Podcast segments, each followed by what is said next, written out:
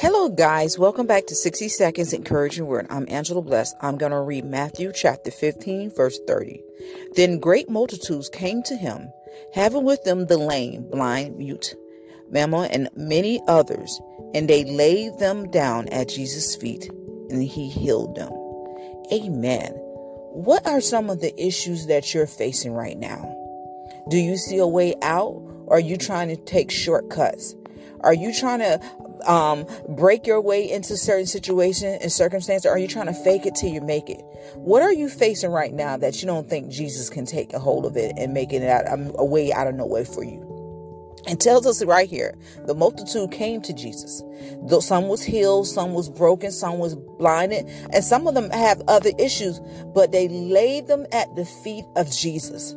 So, whatever you're dealing with right now, whatever situation that seems too hard for you or is a weight that you cannot carry, lay it at Jesus' feet and he will make a way out of no way for you guys. Amen. Love you guys.